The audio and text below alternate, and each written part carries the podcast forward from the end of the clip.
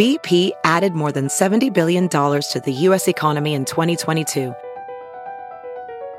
Investments like acquiring America's largest biogas producer, Archaea Energy, and starting up new infrastructure in the Gulf of Mexico. It's and, not or. See what doing both means for energy nationwide at bp.com slash investing in America.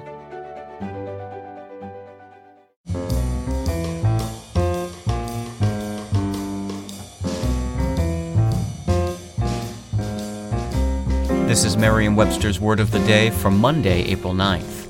Brought to you by Merriam-Webster's Collegiate Dictionary, 11th edition. Available from your favorite bookstore or online at www.merriam-webster.com. The word of the day for April 9th is pluvial, spelled P L U V I A L. Pluvial is an adjective that can mean of or relating to rain, or characterized by abundant rain, rainy, as in this sentence. The pluvial climate of England didn't dampen our trip. Instead, it gave us a chance to visit some museums without feeling like we were missing too much of the outdoors. In the early 1600s, clerics began wearing long cloaks known as pluvials for protection against the rain during processions. The name of the cloak is based on the Latin word for rain, pluvia.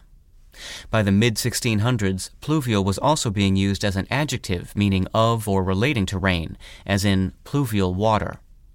Later in the 19th century, it made a splash in the geologic field as a word describing epochs having relatively high average rainfall and things caused or formed by rain, like pluvial erosion or pluvial lakes.